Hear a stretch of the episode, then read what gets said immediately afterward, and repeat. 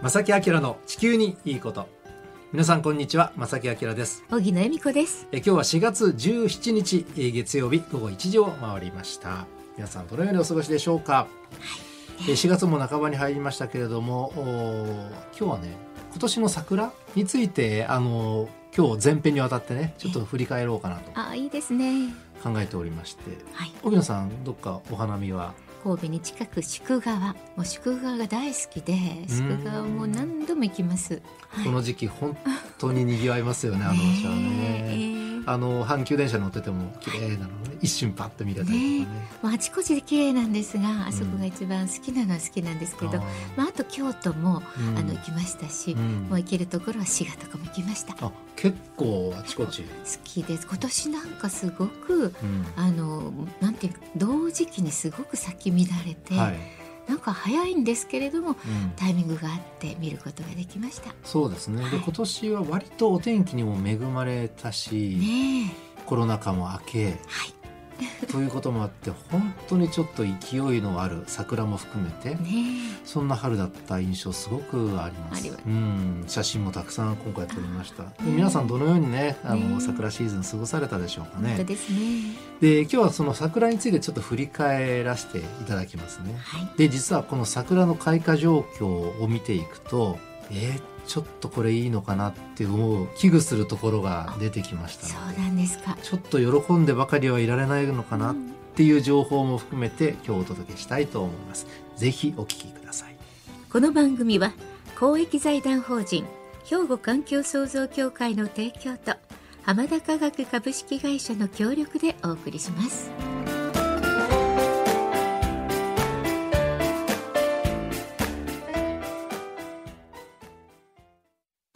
兵庫環境創造協会。2050年脱炭素社会の実現に向け兵庫カーボンニュートラルセンターとして環境と調和した未来を目指し脱炭素化への取り組みや自然環境の保全再生など皆様と共に進めています。環境適合型社会の実現を目指して兵庫環境創造協会。お父さん何してるん？え店で使ってた揚げ油捨ててるけど。もったいな油ってリサイクルしてハンドソープにできるねんで。油がハンドソープに？浜田科学ってとこに頼んで回収に来てもらい SDGs や。使用済みの天ぷら油をリサイクルで再び資源に。浜田と俳優のリサイクル。で今日はですね桜の話題をねちょっと振り返りたいと思いますが、はい、まず基本的な情報として桜ってめちゃめちゃすえ種類があります。多いそうですね、うんえー、時期と場所によってねあの見ていきますとまずねもう年が明けて1月に沖縄の方で寒肥桜という桜が咲きます。寒肥桜。はい、はい、沖縄にはソメイヨシノがないんですね。そうなんですね、うん、でその後ずっとまあ3月4月とねあのいわゆるメジャーなソメイヨシノが開花して、はい、で5月になってようやく咲き始めるのが北海道の大山桜あだんだんちょっと北上して、うん、大山桜ですか。でまだまだ桜には種類がありましてね、これ標高2,000メートル以上に咲く高根桜という種類があるんだそうですが、高根の山の高根桜、はい、高根桜は7月頃に咲く。あでもありますよね。夏前なのにななんて思ってそうですか。これ見たことなくてぜひ今年ね見たいなと思ってるんです。ねあれかなっていう感じだけですけどね。いつも咲いてる桜ありますよね。今この時期にみたいな。はい。であの一番有名なソメイヨシノ。これも全国に広がってます、はい、沖縄を除いてね。沖縄北海道を除いてですが、はい。えー、大体まあ3月の下旬から4月上旬に開花と。で他にも種類がありまして例えば八重桜。ありますね、ね、これ遅咲きですよね。どちらかというとね、はい、えー、それから山桜、うん、えー、八重桜山桜と,、えー、ともにですねソメイヨシノが終わってからの開花時期ということになるわけですね。はい、で今年の桜なんですが実はね異常に早かったんです。いや早かったですよね。うんまあ早く咲くよという予想もだいぶ前からね出ていて結局本当に早く咲いてしまったんですね。えー、まずね全国のあのソメイヨシノの観測点で一番開花発表あったのが一番最初が東京です。東京早かったですね。東京3月の14日、はい、平年に比べても10日早めの開花となりました。でその次の日3月15日に横浜関東地方横浜で開花ですね。はいこれも平年よりも10日早め。でその後岐阜で3月の16日、そして、えー、四国高知名古屋それから関西の京都、えー、それから埼玉県の熊谷山梨県の甲府3月の17日に開花。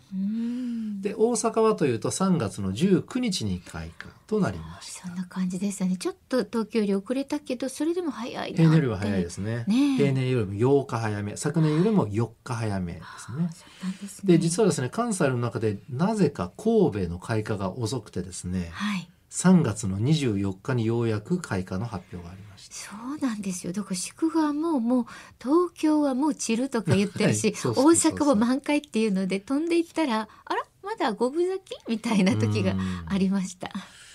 これがなぜなのかな。なぜなんですか？あの実はね神戸の標本木基準となる木、えーはい、実はね今年変わってるんですよ。変わってるんですけれども、はい、ただその変えた元ある木とその変えた木は今までずっと同じ時期に咲いてたからじゃああでも前の木っても古くなっちゃったので新しくしようと思って新しい木を標本木にしたんですけども、はい、今までずっと同じ時期に咲いてたからちゃんと統計的には合うだろうということで変わってるはずなのに実は今年めちゃめちゃ遅くて3月24日にようやく開花ということになったわけですね。そうですね、うん、今年の開花状況はこんな感じで、はい、実はね桜の開花時期とか満開の時期って何で決まるんでしょうかと。なんとなく分かっていらっしゃると思いますが開花の時期っていうのは当然温度が気温が上がってくるとそろそろ春だな開花しようかな、そうですね、えー、普通そう思うじゃないですか。はい、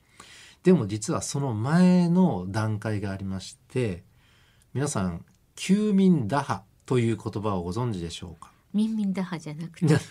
違います。休眠打破。休眠打破、うん。はい、休む眠る、はい、打つ、に破れる、休眠打破。休眠打破。これ実はね冬に起きる現象でして、はい、で、まあ、桜のねあの木で起きる現象でして実はこの休眠打破が開花へのスタートになります。この休眠打破は何がきっかけでそれが起きるかというと冬場の極端な冷え込みで起きるんです。だから冬場に強い冷え込み明らかなうわこれはめちゃめちゃ寒いなっていう日がないとこの休眠打破って綺麗に現れないから、はい、そういう年っていうのはなかなか開花が進まなくなってる場合があります。そうですかであの一方その満開になる時期っていうのはこれはもう開花後の気温変化まあ、寒暖の差であったり気温の上昇または寒の戻りなどなどによって微妙に影響を与えて、えー、大体ですけども開花から満開まで1週間前後というふうに言われています。そうなんです、ねうん、これは大体ね今年もほぼ同じような感じでしたね。まあ、大阪とか神戸でも大体開花から満開まで8日ぐらいだったかな。そうですね。まあそうかな。うん、なんです。はい。でこれがもう桜に関する基本的な状況なので情報なので、うん、はい。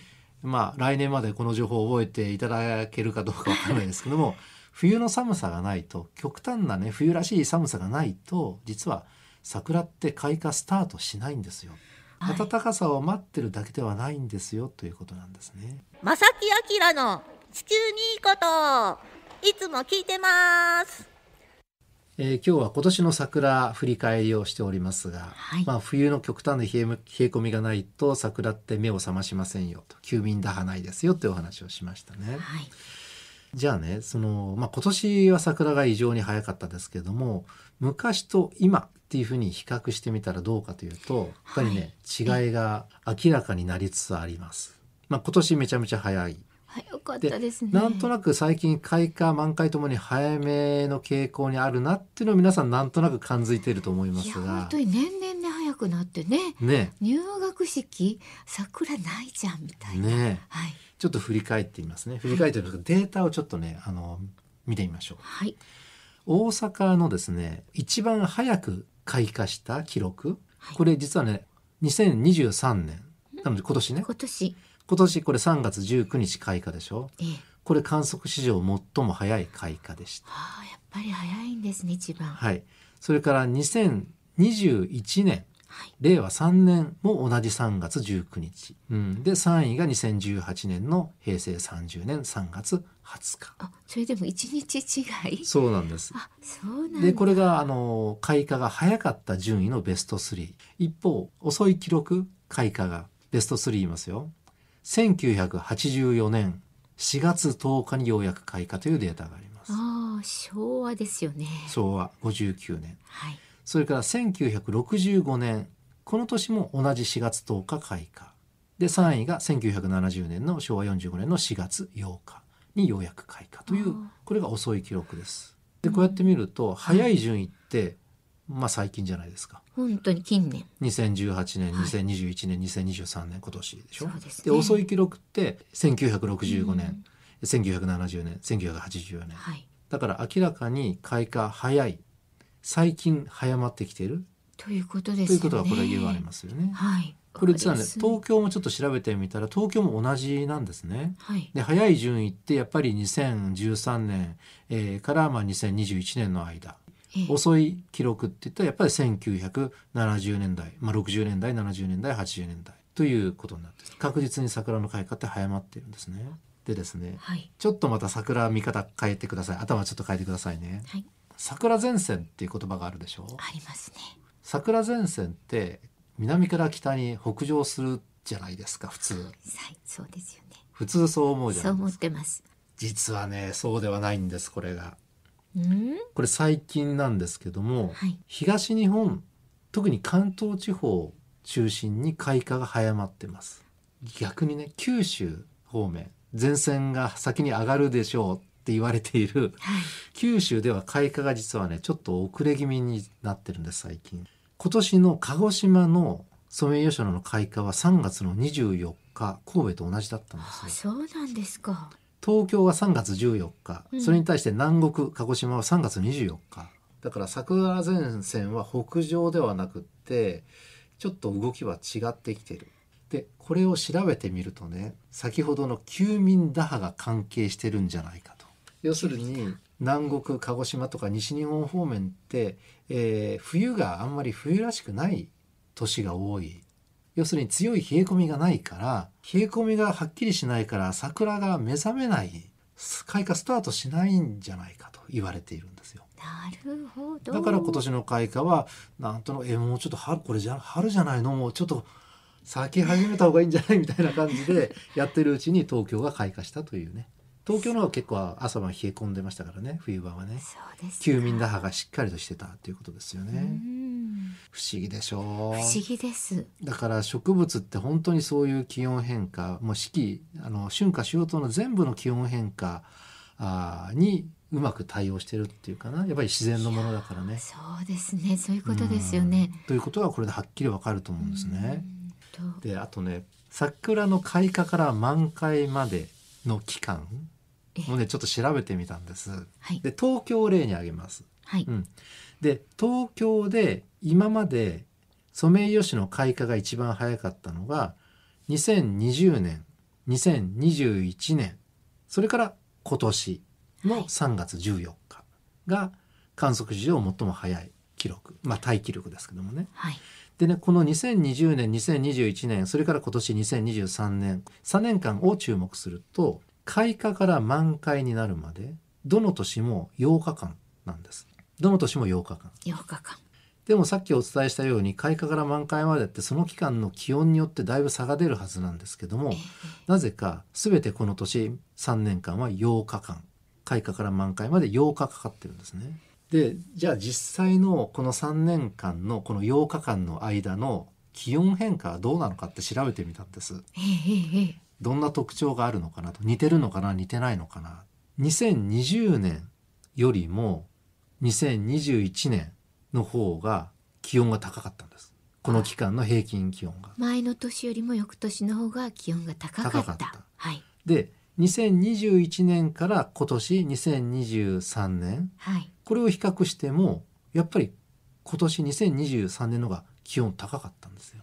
気温高いと早めに満開になるはずだから8日かからなくてもいいんじゃないのって思ったわけです。そうですよね。でこれをですねどう捉えたらいいのかなっていろいろ考えたんですけども、えー、どうしてですか？これ科学的な裏付けはすいませんないですが、はい、でも考えてみるとねで桜って自然の中に咲く花でしょ？そうですね。で花の目的って花咲いてまあ鳥とかえー、ミツバチとかに蜜を与えて、ええ、その代わり受粉そう花粉運んでもらそうそうそう。それで命をつないでいくじゃないですか。そうですそうです。ということは開花から満開までの期間がやっぱり長い方がいいわけですよ。もう生命線ですからね。そうそう長い間鳥たちが来てくれて受粉してくれたらいいわけです、ね、はい。でも最近気温が上がってるのに開花から満開までが8日きっちり昔と同じ、えー、はい。ということは気温上がってるから早く満開にしたいんだけれどもいやいやもうちょっと子孫残さなきゃって言って桜自体頑張って8日にしてるんじゃないかと。なんか涙ぐましい物語ですよこれ 正木さん。わかります？皆さん。でだからこれはねある意味、うん、今の地球温暖化に桜は順応しようとしてるんじゃないか。まあ、適応という言葉がぴったりくるかな。そうですよね。そう、えー、休眠打破の時期はずれても、うん、それは致し方ない、うん、けれども子孫繁栄に生きるその時間は頑張るよって。しっかりと保ちますよ、うん、私はっていうことを。母は頑張るみたいな。そうそうそうえー、すごくなんかそれ素敵なストーリーです。ね気温がどんどんどんどん昔よりも上がって温暖化進んでるんだけども、えー、開花から満開までの期間が変わんないってことは多分そういうことなんじゃないかなって。8日間ってね。思うんですが皆さんいかがでしょうか？もし植物学者で。本当にリスナーでいらっしゃったらですね「いやいや正木さんそんな素人目に言わないで」って言われるかもしれないけど。そうかもしれませんがちょっと絶対専門家の方聞いてますよね。あなたですよ。ちょっと連絡いただけないでしょうか。そう、ね、桜もしっかりと温暖化に順応してるのではないかという今日のお話でした。まあいずれにしてもですねあの開花それから満開の時期もね、早まってきてしまってるので、はい、本当に今はその入学式の時期の桜というよりも、うんどちらかというとやっぱり卒業式に近い、ね。ね、そういうことになってしまってる、はい、これはまあいろんな意味でねいいことではないのかなとも思いますしね、ね、それから温暖化も進んでるのを物語ってくれてるのかもしれない、そうですね、というお話でした。はい、はい兵庫環境創造協会。2050年脱炭素社会の実現に向け兵庫カーボンニュートラルセンターとして環境と調和した未来を目指し脱炭素化への取り組みや自然環境の保全再生など皆様と共に進めています。環境適合型社会の実現を目指して兵庫環境創造協会。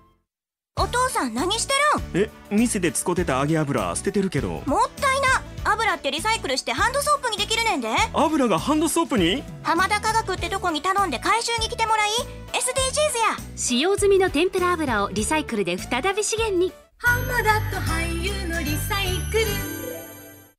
えさてこの番組では先週先々週ぐらいからお伝えしていますが番組これ5周年ということでえー、番組の方からね皆さんにありがとうございます。ということも含めてプレゼントをね、はい、用意しております。兵庫環境創造協会様よりですねエコバッグいただいております、えー、5名の方に今月末まで皆さんにプレゼントしたいと思います。色が何種類かあるんですけどもねその色は当たってからのお楽しみということでぜひたくさんの方にご応募もいただきたいと言ってましたらまさきさん、はい、メッセージもたくさんいただいてるんですよ。そうですね。もう、えー、トートバッグいただきたいんです、はい、っていう中でもありましたし、はい、たくさんいただきましたのでいくつかじゃあ紹介させていただきましそうなんですよね、はい、いつも毎週毎週本当にたくさんいただいてるんですがなかなかちょっとね番組の構成上ご紹介できなくてごめんなさい。今日はねちょっとねご紹介したいです。エコバッグプレゼント係オンチューといただきましてね、はい、えー、高槻の方からいただきました、えー、ラジオネームはおもちさんありがとうございます。5周年放送おめでとうございます。これからもよろしくお願いします。といただいてますね。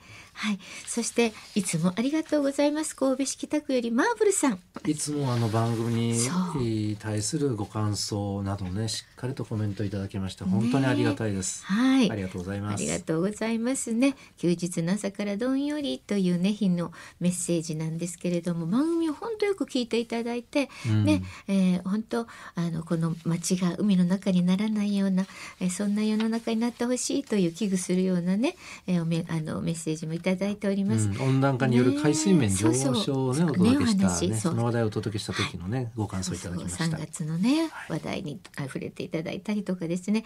その他にも、えー、バック希望ということでね毎週楽しみにしていますといただきました、えー、小野市の方からもね、えー、いただいています。この方ラジオネームないからいいかな。安倍誠一さんありがとうございます。ありがとうございます。もう当たるといいですね。こんな方々がいっぱいいらっしゃる中から、はい、はい、5名様。すいません。ねなので多分これはもう間違いなく抽選になりますのでね、はい、ご勘弁ください、はい、今月末まで募集しまして厳選なる抽選で5名の方送らせていただきますのでねお便りおはがき待っております。